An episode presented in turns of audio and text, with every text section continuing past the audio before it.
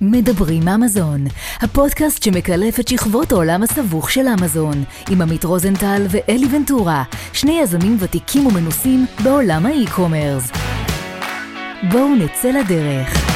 ברוכים הבאים לפרק מספר 38 של מדברים אמזון. אני אלי ונטורה, איתי עמית רוזנטל, היום אנחנו בפרק קצת שונה ומיוחד. הפודקאסט שלנו הוא בחסות רוזנטל לוגיסטיקה, המלווה יזמים ועסקים בכל שלבי שרשרת האספקה, מציעה פתרונות שילוח מתקדמים בעולם ה e-commerce ואמזון בפרט. אני מזכיר שאת הפודקאסט שלנו אפשר לשמוע בספוטיפיי, גוגל פודקאסט, אפל פודקאסט ובערוץ שלנו ביוטיוב, ולא לשכוח לדרג אותנו חמש כוכבים, ארבע כוכבים, שני כוכבים, לא, שני כוכבים לא, חמש כוכבים ומעלה, לרשום תגובה, לא לרשום תגובה. אנחנו נודה לכם מאוד, זה תמיד יעזור לנו. מה קורה, עמית? מה המצב אלי? וולקאם. רק נתקן אותך שארבעה כוכבים ומעלה ולא חמישה כוכבים ומעלה, כי אני לא חושב שיש יותר מחמישה כוכבים, אבל... מה אכפת לך שיחפשו, אולי יהיה. אולי מחר שישמעו את הפודקאסט ספוטיפיי עשרה כוכבים. עשר. עשרה כוכבים, נכון. בקיצור, תשמע, היה לנו פה איזה... בוא נבין רגע איך הגענו לפרק שאנחנו עושים היום ומה אנחנו בעצם רוצים לדבר. אז... אה, נגיד את זה שלשמחתנו כמות אה, וקהל הצופים שלנו גדל מפרק לפרק, שאנחנו שמחים ומודים לכולם בנושא הזה. אה, פנו, אני חושב שגם אליי וגם אליך בחודש האחרון די הרבה סלרים חדשים, ואנחנו מדגישים את המשפט הזה, ששמעו את הפודקאסט, כנראה שהשם אמזון זה שם שעושה את זה להרבה אנשים. וכמובן עם כל אה, נושא האגריגטורים שקיימים בעולם והאקזיטים שעכשיו אה, הרבה סלרים אה, עושים, אז הרבה סוחרים פוטנציאליים חדשים רוצים לקפוץ לעגלה הזאת שנקראת אמזון ולהפוך להיות סלרים בפני עצמם. ופנו גם אליי וגם אליך, אפשר להעיד על זה, הרבה סלרים או כאלה שרוצים להיות סלרים ששאלו אותנו בעצם, שמענו את הפרקים שלכם, שמענו פרקים עם עם סוחרים כאלה ואחרים, והדינוזאורים ש... ששכרו באמזון בהתחלה דיברו על עסק שאפשר להתחיל אותו, אפילו בוא נגיד ב-2018 או 2017, ב-5,000 או 10,000 דולר, כאילו, בשביל להתחיל את העסק. ושאלו אותנו בעצם אם הסכום הזה של בין 5 ל-10 אלף דולר בחודש, כהתחלה, הוא סכום שהוא רלוונטי היום בכלל בשביל להתחיל לסחור באמזון, ושאני ואתה דיברנו קצת על הנושא הזה, אז כאילו אמרנו, טוב בואו אולי נעלה, נעשה פרק ונדבר קצת בעצם על העולם היום, כמה כסף צריך בשביל, להתחיל, איזה דברים בעצם היום קשורים וכמה הם עולים פחות או יותר, וזה בעצם הפרק הזה הוא בשביל מי שרוצה להתחיל להיות סוחר אמזון, וכמובן שגם מי שכבר סוחר אמזון וזה מעניין אותו אז נשמח.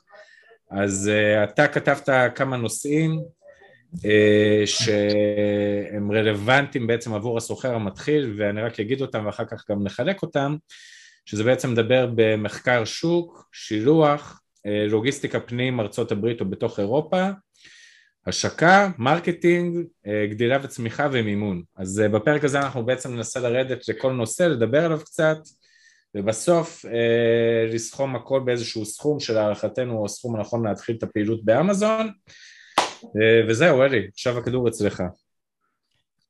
אז אה, סבבה, אז, אז דיברת על כל הנושאים, יש לנו בעצם שבעה נושאים לדבר עליהם, זה לא, אנחנו לא הולכים לחפור יותר מדי על כל אחד, כל אחד הוא עולם ומלואו ואפשר לדבר עליו חודשים, mm-hmm. אז אנחנו נדבר ככה בהיי-לבל על כל הדברים. ובעיקר, אתה יודע, בוא נפזר את העננה הזאת של כמה כסף אפשר לעשות, ואגב, הכמה כסף הזה אה, מתחלק לשניים. אחד זה בתחילת הדרך, והשני זה ב... לקראת הגדילה. אנחנו נדבר על זה עוד מעט.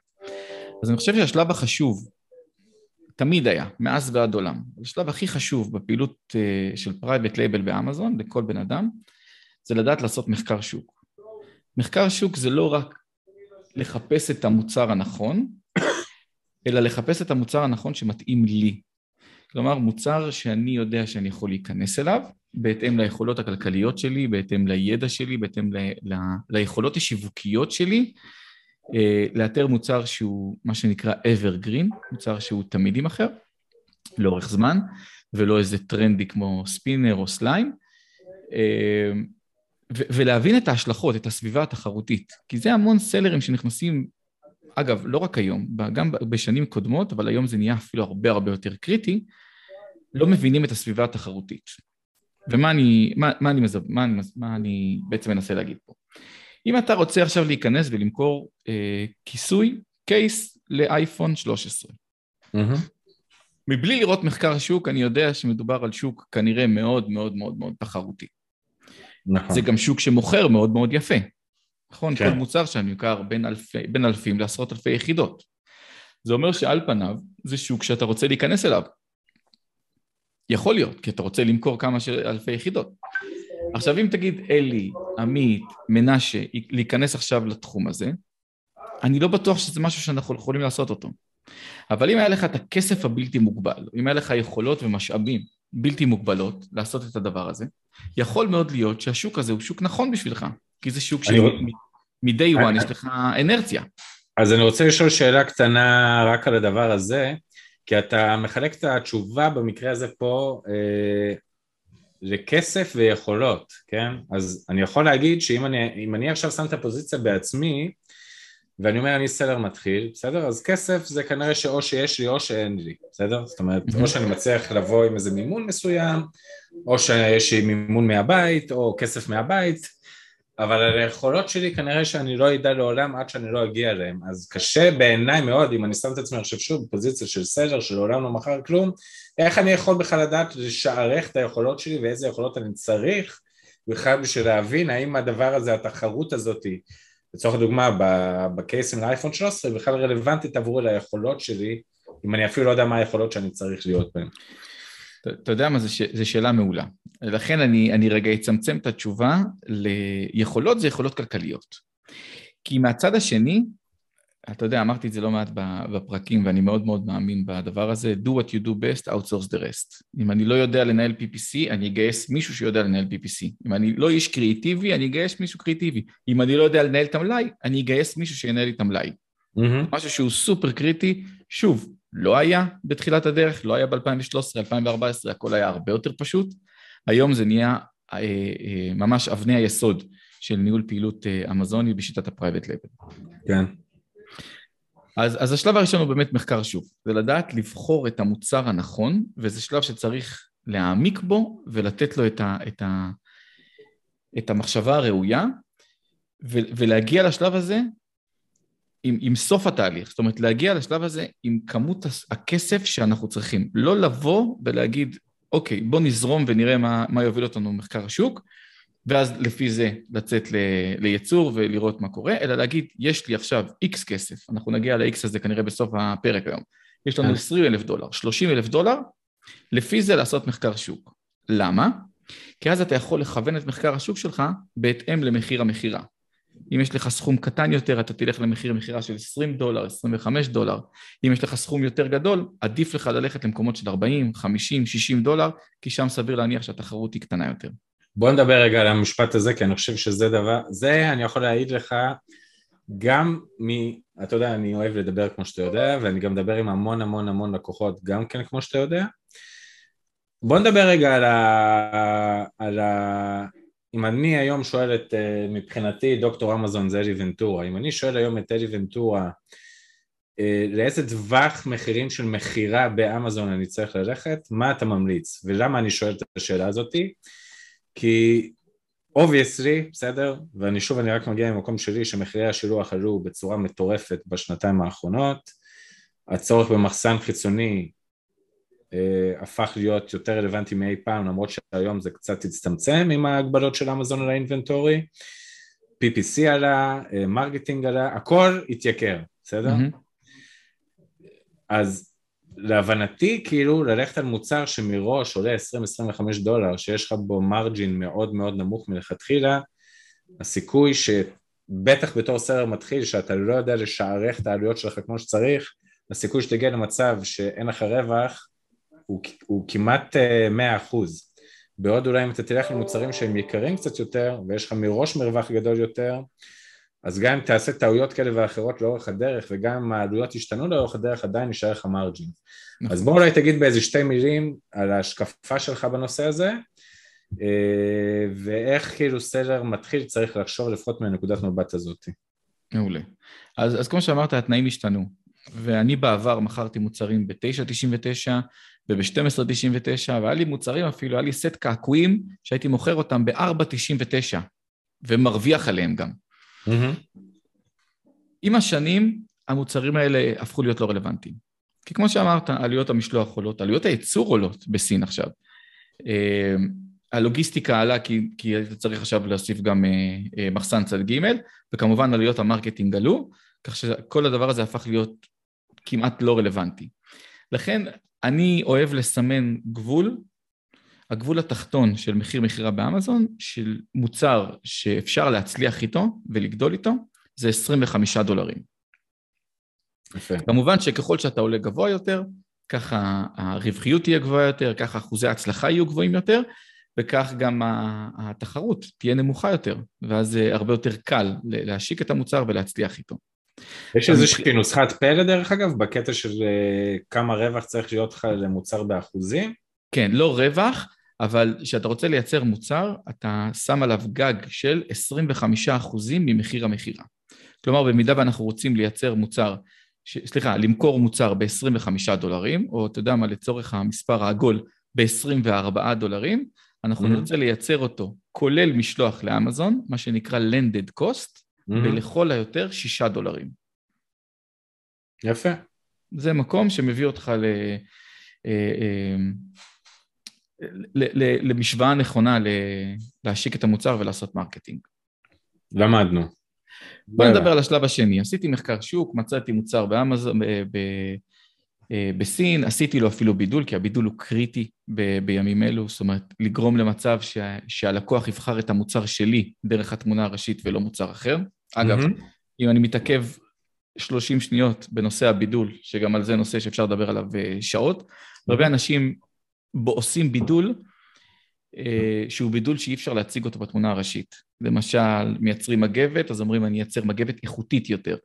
או מייצרים שמיכה, אני אעשה שמיכה גדולה יותר. כל מיני דברים שהם... אה, ש, שקשה להעביר אותם ב-10-15 שניות, ו, ואני תמיד, לכל סלר חדש שאני מדבר איתו, אפילו גם סלרים ותיקים, אני מסביר שהבידול הזה הוא חייב לבוא לידי ביטוי בתמונה הראשית. הוא חייב לגרום ללקוח לעצור את הגלילה הזאת בטלפון ולהיתקע על, על המוצר שלך, אחרת לא עשינו בזה כלום. כן. אז מצאנו את המוצר באמזון, מצאנו מפעל. אני, מצאנו אני יכול רגע להגיד משהו מהפוזיציה שלי רק בקטע של קונה באמזון? על הבידול? כן, בטח. אני, אני יכול להגיד לך כאילו, שוב, אני כנראה, אני בטח לא דוגמה לכל, אה, לכל הקונים באמזון, אבל אני אם אני מחפש מוצר ועכשיו אני לצורך דוגמה מחפש אה, גומיות ל... לא יודע, לספורט, בסדר? רק באמת, כאילו, אתה יודע, אני, מחפש, אני רואה שזה המוצר כאילו שמתאים לי, הוא נראה כאילו טוב, הוא נראה אמיתי, ואני הולך על זה, זאת אומרת, אני, לא, אני בכלל לא נכנס לרזולוציות האלה, לפחות בתור קונה, כן? יכול להיות, ש... יכול להיות שאני לא יודע להסתכל נכון, ואולי אני עושה טעויות ככה. אבל שאלת את עצמך, מה גרם לך להיכנס לאותו הליסט של הגומיות? אני אומר לך באמת, אני פשוט, אה, אני, אתה יודע, דף ראשון, לי עם הריוויו זה סבבה, מחיר טוב, וזהו, ואני הולך על זה. זה אני אומר לך, פשוט, פשוט ביותר. אז, אז אני הולך על זה, זאת פעולה שיושבת בתת מודע. כי משהו yeah. כן. גרם לך לעשות קליק. עכשיו, אני אוהב לעשות המון המון אקספרימנטים. יש mm-hmm. כלי באמזון שנקרא Manage Experiments לבעלי מותגים, שאתה yeah. יכול להחליף את התמונה הראשית. אני כל הזמן משחק עם התמונה הראשית, ואתה מגלה שיש פשוט תמונות למרות שזה אותו מוצר ואפילו שינויים קטנים, ואפילו ברמת החדות של, ה, של התמונה הראשית, אם היא, אם היא יותר צבעונית או פחות צבעונית, כן. שגורמת להרבה יותר לקוחות להיכנס לדף המכירה. יפה. זה, המון... זה שיחה מעניינת מאוד, דרך אגב, בכלל באופן כללי, אבל... אה, כן. טוב, אז ייצרנו את המוצר באמזון, המוצר, ב- בסין, המוצר כבר מיוצר אצל הספק במחיר שאנחנו אוהבים, ואז אנחנו אומרים, אוקיי, עכשיו צריך להעביר את, המוצ... את הסחורה הזאת, את האלף יחידות הראשונות שייצרתי, לאמזון. מה נכון. קורה עכשיו? מה האפשרויות שעומדות לפ... לנגד עינינו? תראו, אז פה יש בעיה, ואני אציג את הבעיה גם מהמקום שלי, ואני גם אשאל אותך איזושהי שאלה בקטע הזה, כי אם אתה מדבר איתי על לנדד קוסט, בסדר? אז אתה יודע דבר מאוד טוב, אתה יודע להגיד אוקיי, עליבאבא, או מצאתי ספק בעליבאבא, לקח לי, אמרנו ש... נגיד מוכר ב-24, צריך ב-6 דולר באמזון. אז נגיד אנחנו אומרים שהייצור עלה 2 דולר ב-Xworks אצל הספק, בסדר? Mm-hmm. עכשיו בעצם מגיע עלויות השילוח. אז הרבה פעמים פונים אלינו, תשמעו, יש לי רעיון, תנו לי איזשהו מחיר כללי, אנחנו נותנים מחיר כללי, אבל למה המחיר הכללי הזה הוא רחוק שנות אור ממה שקורה בפועל? אחד, את, נגיד, לא, עכשיו אני לוקח את אלי כדוגמה, בסדר? שם גנרי כדוגמה, אלי פונה אליי, אומר לי, תשמע, עמית, אני רוצה להיות סוחר חדש באמזון, ייצרתי אלף יחידות, תן לי עכשיו הצעת מחיר לחוף המזרחי או ללוס אנג'לס, בסדר? רגע, עצור. המח... מה כן. זה חוף מזרחי לוס אנג'לס? איך אני יודע להחליט לאן אני רוצה לקחת את זה? או, אז, אז רגע, יפה. אז אני אומר, או לחוף המזרחי או לוס אנג'לס. עכשיו, אני נגיד נותן להם מחירים, בסדר? נגיד. בפועל, בפרקטיקה, זה יכול גם להגיע בסוף לאיזה מרכז בארצות הברית, אז אני תמיד ממליץ לכל מי שרוצה להיות seller, תפתח תוכנית שילוח גם בלי לעשות לה submit, שלפחות תהיה לך עוד יותר אינדיקציה יותר ברורה לאן זה אמור להישלח ביום מן הימים. זה אחד. כן, אבל רגע, בוא, בוא תעצור שנייה. כן. אמ, אחד, אם אני פותח תעודת משלוח ואני לא סוגר אותה, אף אחד לא מבטיח לי שתעודת המשלוח הבאה תהיה לאותה כתובת. אבל יש סיכוי לפחות שזה כן יהיה, נכון? יש סיכוי. שתיים, אמזון הוציאה חוק חדש, שהחל נכון. מהראשון באפריל 2022, כן. ברגע שאתה פותח תעודת משלוח ונועל אותה, כן. יש לך 30 יום להכניס את הסחורה לאמזון. נכון, אבל פה אתה לא צריך לנעול אותה, לא? אתה יכול לעשות לה קאנסל, כאילו, זה מה שאני אומר. הרעיון הוא, כן, תעשה תוכנית שילוח, תעשה לה קאנסל, זה רק בשביל הבחינה לאן, שוב, כמו שאתה אמרת, מגניב. אולי ישלחו אותך. אהבתי. עכשיו, בתוך הדבר הזה, זה בעיה ראשונה שנראה לי ענינו עליה. עכשיו הבעיה השנייה בעצם אומרת שהייצור, בוא נגיד בממוצע בסין, מרגע שיצאת לדרך, הוא בערך חודש וחצי, בממוצע, נכון? Mm-hmm. עכשיו לצורך דוגמה אנחנו בתקופה רגועה שעלויות השילוח הם, אני מאמין שמהיום לעוד חודש וחצי הם יהיו לכאן ולכאן ב-10-15 אחוז. השנה האחרונה עברנו מצב שהיה תקופות שבשבועיים המחירים עלו כמעט ב-200 אחוז ועל כן הדבר הזה צריך, איכשהו צריך לדעת בעיניי אה, לתחום אותו, זאת אומרת להגיד אוקיי, פניתי למשלח, שוב אני לא בא לפרסם את עצמי, אבל נגיד פניתם עכשיו אלינו, קיבלתם מחיר של 200 דולר, 300 דולר CBM, אני חושב שכדי לבחון באמת את העלות שלו, אם זה שווה או לא, כל עלות שמשלח ייתן לכם כזה או אחר, תיקחו עליה לפחות, לפחות לפחות, עוד 30 אחוז בשביל לשמר את עצמכם לעתיד להזמנה הזאת. וגם, לצורך הדוגמה, עשית היום הזמנה הראשונה, אתה רוצה להמשיך עם ההזמנה השנייה ועם השלישית והחמישית, יכול להיות עוד שנה מהיום. אם לא תיקח לפחות בין 30 ל-50 אחוז על עלויות השילוח הנוכחיות שתקבל ממשלח כזה או אחר, בלונג רן אתה תהיה בבור, כי אתה יכול פתאום להיות לא בעלות של 6 דולר לנדד קוסט, אלא ב-12 דולר, ואתה תראה בעצמך, ועל כן כל מחיר שתקבל ממשלח כזה או אחר, תמיד תעלה בין 30 ל-50 אחוז ותבדוק אז אם זה עדיין כלכלי עבורך. זה, זה, זה, זה, זה השקפתי לפחות בקטע הזה. תגיד, שאלה לי אליך, אני בתחילת הדרך, מ-2013 עד 2000 לדעתי ב-17-18 הייתי שולח אך ורק באוויר. למה? כי המחירים היו סבירים לי, הייתי יודע שעולה לי יחידה דולר וחצי, אז משתלם לי בדולר וחצי לשלוח באוויר, מאשר 80 סנט לשלוח בים. בשנים האחרונות אני שולח רק בים. האם ב-2022 עדיין יש אופציה לשלוח מוצרים באוויר? האם זה רלוונטי, או שמראש אני צריך לתכנן רק ים? תראה, אני, בעיניי, הדיון פה בעצם מתבטא ב... ביכולת שלך לניהול מלאי, בסדר? אני אגיד לך את זה ככה, אלי. אם היית, אני אקח את הדוגמה שלך ואני אסביר.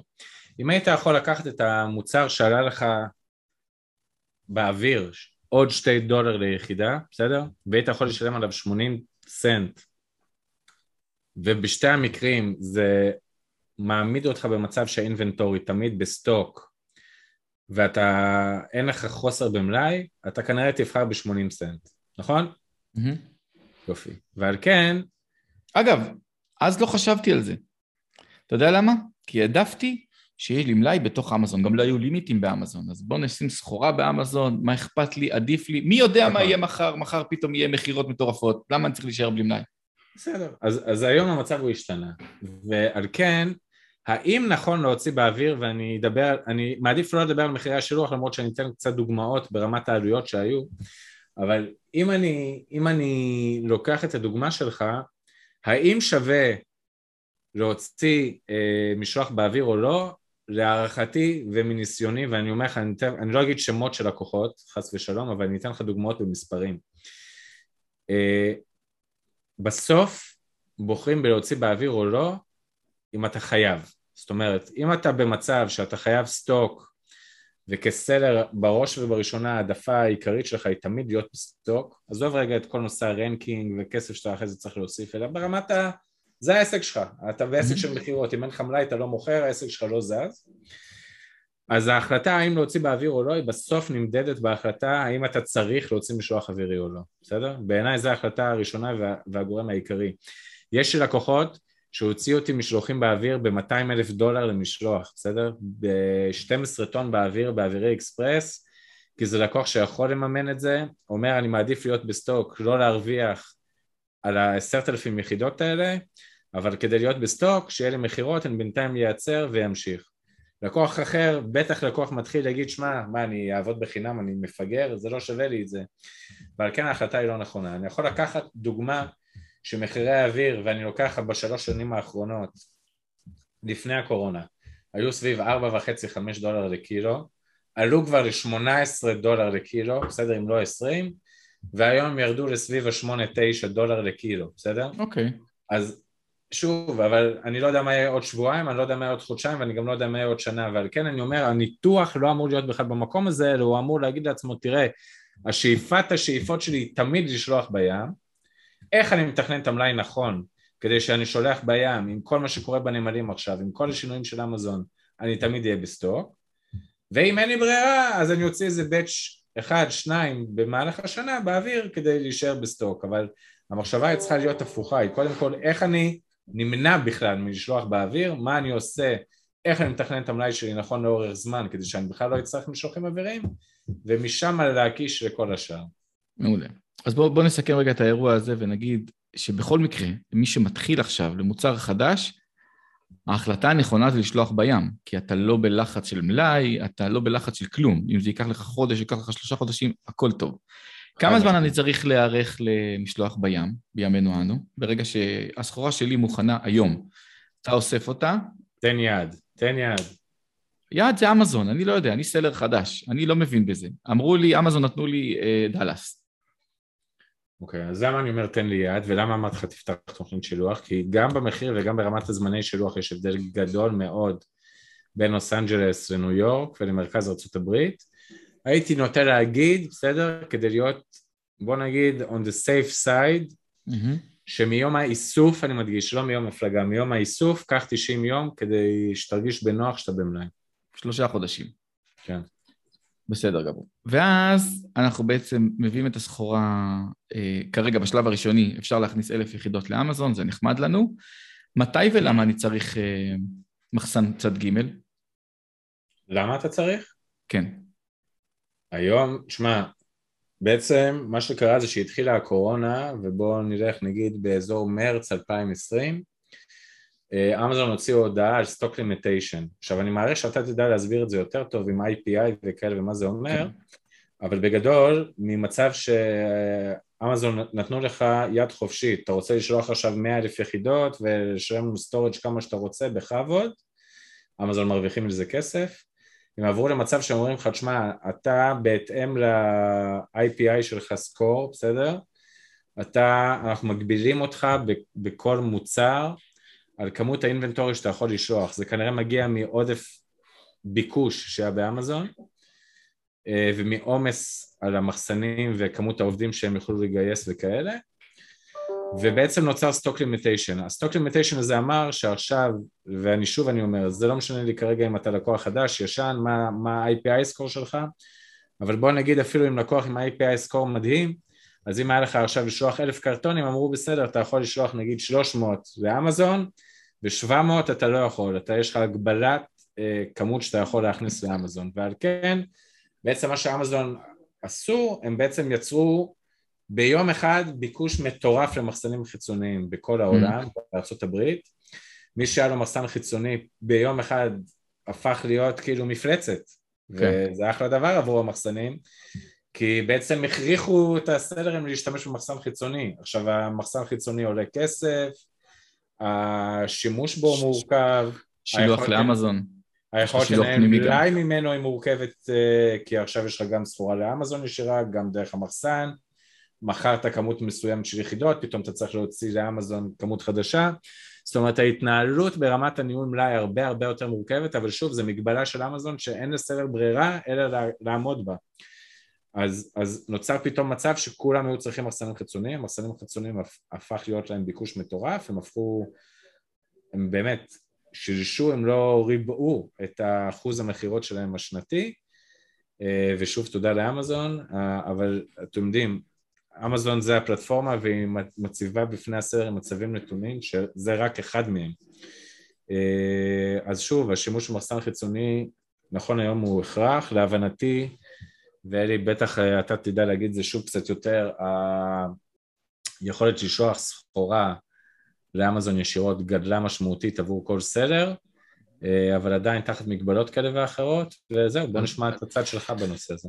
אז, אה, אז כל מה שאתה אומר נכון, אני רק אעדכן שלפני חודש בערך, לפני שלושה שבועות, בסוף ינואר 2022, אמזון עדכנה שהם פותחים עוד ועוד מחסנים והגדילו את, ה, את, את היקף המחסנים הנוכחי שלהם, וכתוצאה מכך הם פתחו יותר לימיטים לחשבונות, הם גם אמרו שהם הולכים לעשות את זה בעתיד עוד, בשנה הקרובה. Mm-hmm. אני מניח שלקראת ה-Q4, לקראת הרבעון האחרון של השנה, המספרים עוד פעם הצטמצמו והלימיטים הצטמצמו, אני לא רואה מצב שבו אנחנו חוזרים ל-2014 ולא נעזרים במחסן חיצוני בלבד, mm-hmm. ולכן מחסן חיצוני זה חלק אינטגרלי מה, מהגדילה של כל חשבון, אה, ואני חושב גם אגב, אה, כהתנהלות קמעונאית נכונה, זה הרבה יותר חכם. לעבוד גם עם מחסן חיצוני, כי מחסן חיצוני אתה יכול לעשות גם הרבה דברים אחרים מעבר לאמזון. מלמכור בחנות Shopify, או ב eBay, או סיטונאות, או retail, או כל מה שאתה רוצה FBM, לעשות. FBM, FBM גם. FBM, נכון. אז אנחנו הבאנו את המוצר לאמזון, כרגע אנחנו לא צריכים מחסן חיצוני בדרך כלל בשלב הראשוני. המחסן, המוצר מגיע ישירות לאמזון, ועכשיו אנחנו ניצבים בפני השאלה הכי חשובה, מה עושים עכשיו? זהו, זה, קוראים לזה ב, בעברית השקה, תקן אותי אם אני טועה. נכון, זה בעצם מתחלק לשניים, אני, אני רוצה לדבר גם על ההשקה וגם על ה marketing באותו סיבוב. יאללה. אז גם פה התנאים השתנו, והדברים השתנו. מה שהיה נכון ב-2013, 2014, 2015, 2017, זה שהיינו פשוט מגיעים לאמזון, מפעילים איזה קמפיין אוטומטי או איזה ידני אחד, המוצר מתחיל לרוץ ומתחיל להימכר, לא, לא היית צריך להיות גאון גדול. ובשנה האחרונה אמזון טיפחה משמעותית את כל עולמות ה marketing, אה, במיוחד לבעלי מותגים רשומים באמזון, כאלה שיש להם trademark ב Brand Registry, mm-hmm. ויש לך אפשרויות באמת בלתי מוגבלות לפרסום באמזון, עם פרסום וידאו ופרסום עם תמונות אווירה, בתוך דפי מכירה, בתוך תוצאות חיפוש, מחוץ לתוצאות חיפוש, אתה יכול לעשות פרסום בתוך אמזון, מחוץ לאמזון, אתה יכול לעשות remarketing ללקוחות שביקרו אצלך בדף או בדפים של מתחרים, כלומר האפשרויות הן endless. וברגע שיש לך endless אפשרויות, יש לך גם המון המון תחומי ידע. זה כבר לא סתם בוא נקים קמפיין אוטומטי ונשחק עם הבידים, אלא אתה צריך לערב פה קריאייטיב ואנליזה והמון המון דברים שצריך לדעת ולהבין בהם כדי לייעל את זה כמו שצריך. עכשיו ברגע שמוצר... שאלה קצרה, שאלה קצרה. כן. איך אני בתור סלר חדש בכלל יכול לדעת את הדברים האלה, ואיך אני, זאת אומרת, יש היום גופים חיצוניים, חיצוניים שעושים את זה, אין, אני צריך ללמוד את זה לבד, בדיוק. איך אני לומד את זה? כי, אז, אז... כי ככל שיש יותר כלים, ככה הידע צריך להיות גדול יותר, כמובן. מסכים. אז זה קשור לעניין הבא. כשאתה נכנס לאמזון, כשמוצר מגיע לאמזון, יש תקופה שנקראת The Honeymoon Period, תקופת mm-hmm. ירח הדבש. זה בערך תקופה של חודשיים, חודשיים וחצי ראשונים, אף אחד לא יודע לשים את הנקודה בדיוק על הזמן, אבל זו תקופה שאמזון אומרים, Welcome, מוצר חדש, ברוך הבא, אנחנו נותנים לך עכשיו את כל הכלים וכל הבמה, ועוזרים לך אורגנית לקדם אותך בראש תוצאות החיפוש, המון המון המון תוצאות חיפוש, כדי שאתה תוכיח לנו שהמוצר הזה נמכר טוב. עכשיו, כדי לנצל את התקופה הזאת כמו שצריך, צריך לדחוף כמה שיותר תנועה לדפי המכירה. Mm-hmm. לכן יש אפשרות בתור התחלה להקים איזה קמפיין אוטומטי ועוד איזה שניים שלושה קמפיינים ידניים עם מילות מפתח, באמת בלימוד הכי בסיסי שיש, וזה כן ישיג את העבודה. אתה יכול להסביר לי מה זה קמפיין? שוב, בתור קונה, מה זה אומר לי עבורי קמפיין? כשאתה נכנס היום לאמזון, כן. אתה רושם שף נייף, סכין שף, כן. ואתה רואה למעלה שיש פרסום כזה עם תמונת אווירה. זה כן. קמפיין לבעלי מותגים. מתחת לזה אתה מתחיל לראות תוצאות חיפוש, מהמם. ואז אתה רואה אה, את השלושת התוצאות הראשונות, שלושה, ארבעה, שניים, משתנה בין תוצאות כאלה לאחרות, שמתחת לזה בקטן, שיכול מאוד להיות שבתור קודם אתה תפספס אותו, כתוב ספונסרד. כלומר, אני בצורה ממומנת יכול לשלם עבור הופעה בראש תוצאות החיפוש. יפה. יפה. אם תמשיך לגלול למטה, אתה תראה גם סרטון וידאו בדף המכירה. גם. זה ממומן. אם תיכנס לתוך אחד דפי המכירה, תראה שמתחת לפירוט מוצר יש המון המון מוצרים דומים. גם זה קמפיין ממומן. כלומר, יש לך המון המון המון דרכים להגיע ללקוח היום. סבבה. אז ככל שתלחץ יותר חזק באותם תקופת ההנימון, באותם החודשיים וחצי הראשונים, ככה אתה תגיע לכמות לקוחות גבוהה יותר, ככה אתה תעשי יותר מכירות, ככה אמזון יבינו שאתה באמת פה כדי לעבוד ויש לך מוצר חזק ביד, ולכן יעזרו ויקדמו אותך בצורה אורגנית. דבר הס- איתי ב- דבר איתי בזה. יפה. קשה, קשה לכמת את זה באמת לכסף, כי זה משתנה בין uh, תחרות כזו או אחרת, וזאת uh, אחת הסיבות שאנחנו עושים מחקר שוק כדי להבין את התחרות, ה, ה, את הסביבה התחרותית. אבל אם אני מכמת את זה, באמת מנסה לשים על זה, לגדר, אז תקופת ההשקה, הפרסום בתקופת ההשקה,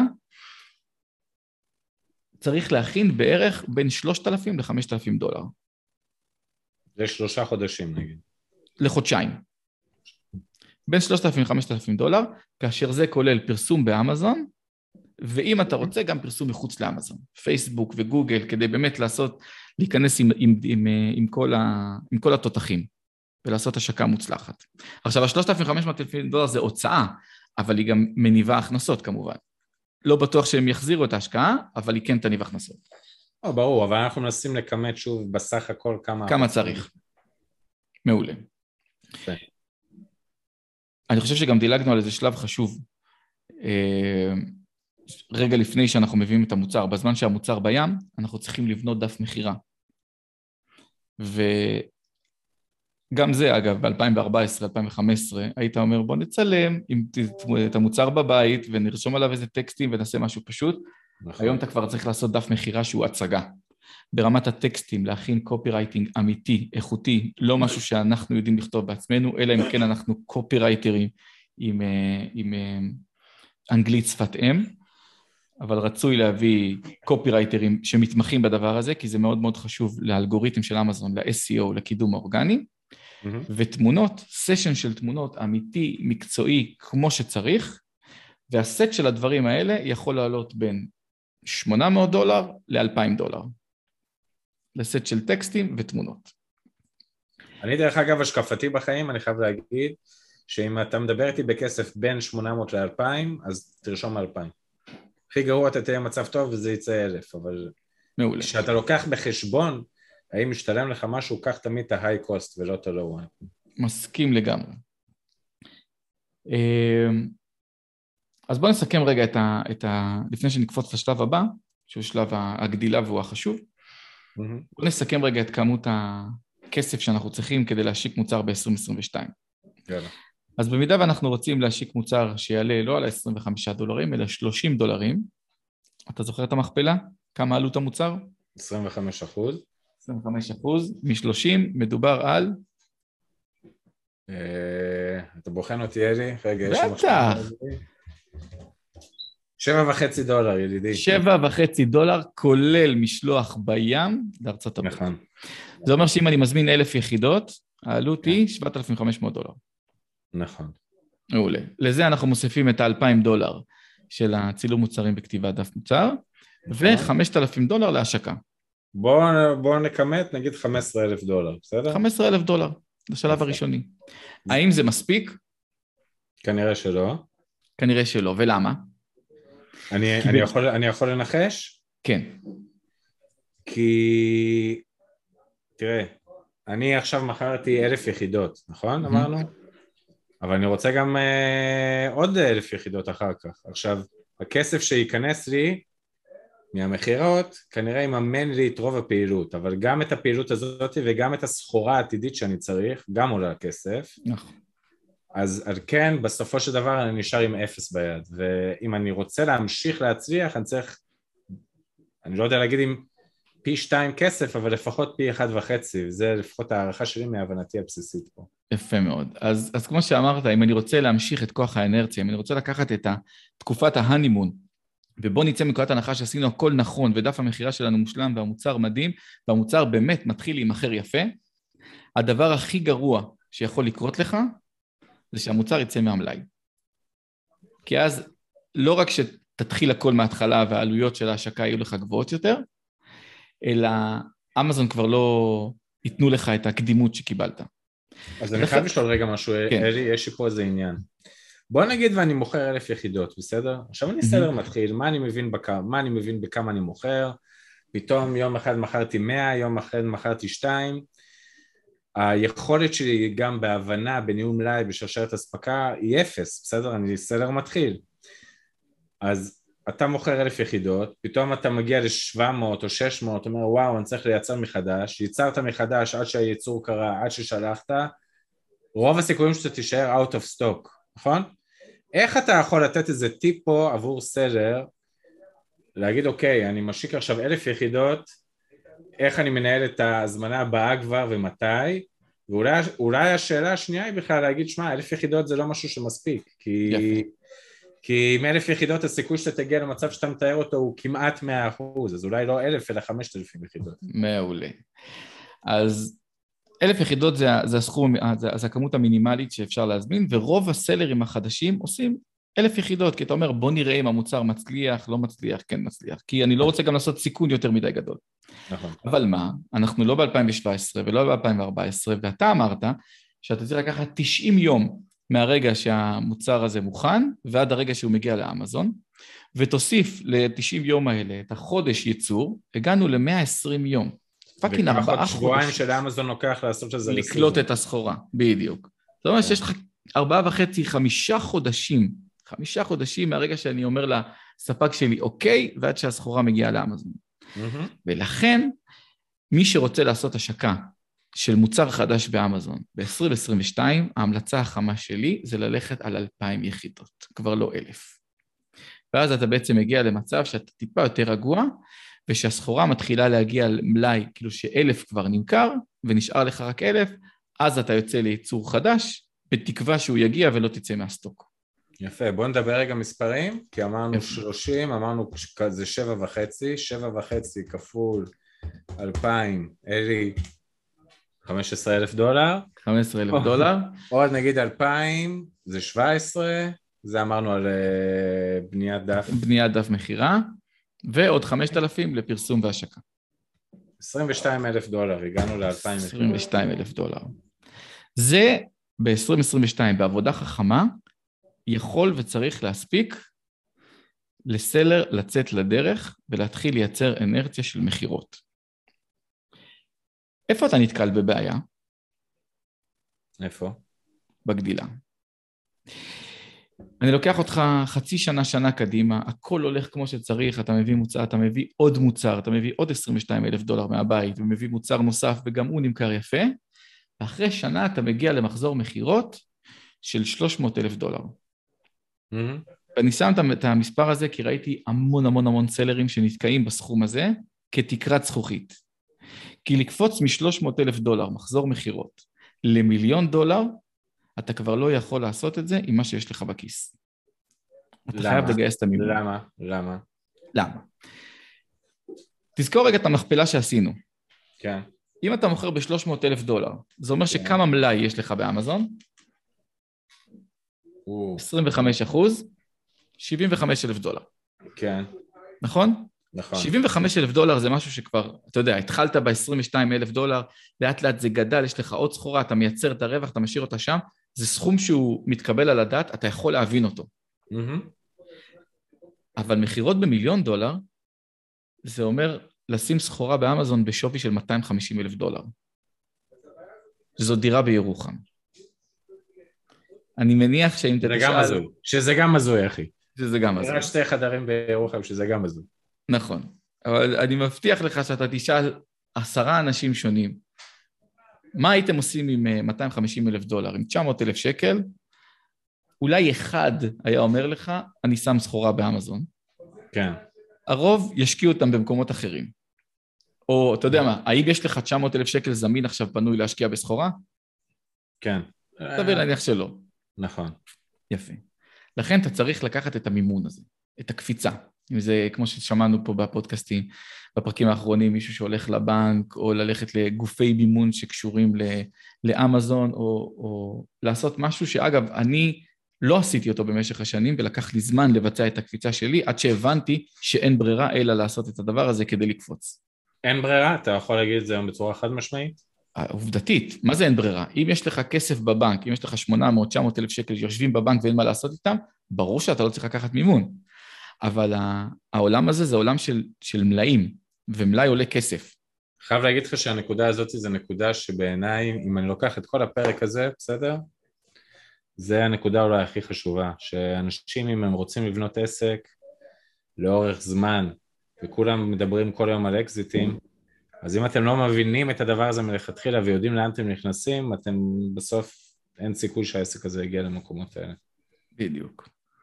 זה העניין, זה השלב, ה... זה, זה, השל... זה השלב של הגדילה. ואם, ואם אין לך את היכולות או אין לך את הרצון לעשות, להגיע למקום הזה, עדיף שלא תתחיל. כי להישאר ב-300 אלף דולר עושה יותר נזק מתועלת. במחזור מכירות של 300 אלף דולר בשנה, אני יכול להגיד לך כמעט בוודאות שסלרים לא יכולים למשוך משכורת חודשית. למה? כי הם תמיד עסוקים בלהגדיל את המלאי ולהגדיל את המלאי, אז כל רווח שנכנס, מחזירים אותו חזרה כדי לקנות עוד סחורה. כן. באסה. באסה חוש עמותה, כמו שאומרים. לא באסה כמו... בוא, בוא נבין מה אנחנו עושים ומה אנחנו משחקים, ו... ונעשה את זה באמת כמו שצריך. כי מי שעושה את זה כמו שצריך, מי שמבין את כל ההשלכות, ואנחנו רואים פה, אנחנו בפק, בפרק 38, ראינו כן. לפחות 37 סלרים שונים, נכון. שעושים את זה ועושים את זה בגדול. זה הסיבה דרך אגב למה גם קמו כנראה כל החברות מימון האלה, ששוב, אנחנו לא, מפרס, לא רוצים לפרסם פה כרגע את שמם, אבל יש, וגם למה בעצם אה, המון המון המון המון שיתופי פעולה כאילו קיימים עכשיו, שאנשים מחפשים כל הזמן, אפשר לראות את זה בקבוצות פייסבוק, אנשים מחפשים שותפים או להכניס שותף או דברים כאלה, כי בסוף, גם אם אין לך את המימון הזה, אולי עם עוד שותף או שני שותפים כן תצליחו להביא את המימון הזה. נכון מאוד. מהבית. אז זה, זה כנראה אני מצליח להבין היום למה החיבורים האלה נוצרים, כי הרבה סרטים מגיעים לתקרת זכוכית הזאת שאתה מדבר עליה, ופתאום תופסים את עצמם, אה, לא ידעתי את מה שדיברנו עכשיו, מה אני עושה עליו עכשיו? בדיוק. אה, טוב, הבטחנו שיהיה קצר, היה טיפה יותר ארוך מהקצר שחשבנו, אבל uh, אני חושב שסגרנו את, ה, את המסלול השלם של סלר שרוצה להיכנס לאמזון ב-2022. אגב, לא אמרתי בשלום שלב, וגם אתה, ש, שזה לא אפשרי, זה לגמרי אפשרי. Uh, יש המון המון אוקיינוסים כחולים, ועם חשיבה נכונה ועם בידול אפשר לעשות באמת דברים מטורפים באמזון בשנת 2022. למרות שזה נראה רווי וכבר עושים את זה שנים ויש הכל, אז מלא ביקורות ואיך אפשר לעשות את זה, מבטיח לך שאם אנחנו נסתכל אחורה משנת 2025 ל-2022, נגיד איזה טמבלים שלא נכנסנו אז. אני בטוח בזה דרך אגב, אבל uh, אתה יודע, סלרים באים, הולכים, הולכים ותיקים ובאים חדשים כל הזמן, זה כנראה הכוח של אמזון דרך אגב בעיניי. נכון. זאת אומרת, uh, עזוב רגע אותי בתור קונה, איזה יופי של שירות אני מקבל והכל והכל זה, אבל אני אומר ברמת הסלר, הרבה עזבו מסיבות כאלה ואחרות, הרבה הצליחו ומימשו את העסק שלהם וגם הרבה חדשים באים, כי בסוף אמזון בצורה חד משמעית היא הפלטפורמה הגדולה בעולם למסחר וההזדמנויות הן שמה. חד משמעית. יאללה, עמית, היה אחלה, אני מאוד נהניתי. אני למדתי משהו, זה אני אומר לך באמת. פגז. יאללה, אז אה, זה הזמן לעשות מחקר שוק קוקי ולהתחיל למכור. פרק הבא, איזה פרק אנחנו? 40 יכול להיות? פרק הבא אנחנו 39. איי איי איי, טוב, לפרק, לפרק 40 נעשה כבר מסיבה, ולפרק 50 נעשה מסיבה אמיתית. סגור. יאללה, שיהיה המון בהצלחה. תודה רבה. ביי.